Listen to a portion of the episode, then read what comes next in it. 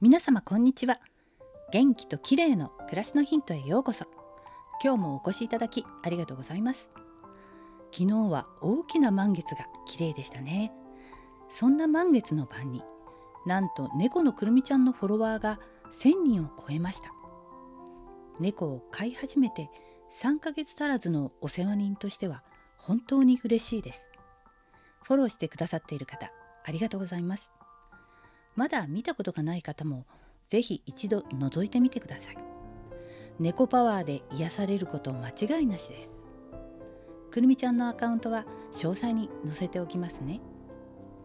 そして今日は食べる方のくるみの効能についてです。最近アーモンドに少し飽きた私はもっぱらくるみをおやつに食べています。ナッツは体に良いとよく言われますがそのナッツの中でもくるみの栄養素で突出しているのはアルファリノレン酸というオメガ3脂肪酸の含有量です。ナの中でダントツなんです。オメガ3は認知機能をサポートすることで注目されている栄養素です。オメガ3をたっぷり含んだくるみは脳の健康維持に効果が期待できると言えます。その他にもくるみにはトリプトファンが多く含まれていて代謝されてセロトニンが生成されるので自律神経のバランスを整えてくれます。眠れない人はくるみを食べてみると良いかもしれません。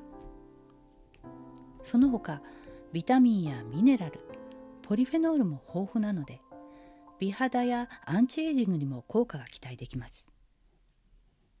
どのくらい食べると良いかというとくるみの理想的な摂取量は1日に7粒くらいだそうです。食べ過ぎはカロリーオーバーになってしまうので注意してくださいね。今日はくるみの栄養効果についてでした。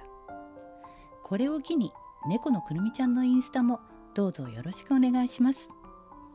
最後までお聴きいただきありがとうございました。またお会いしましょう。友吉ゆき子でした。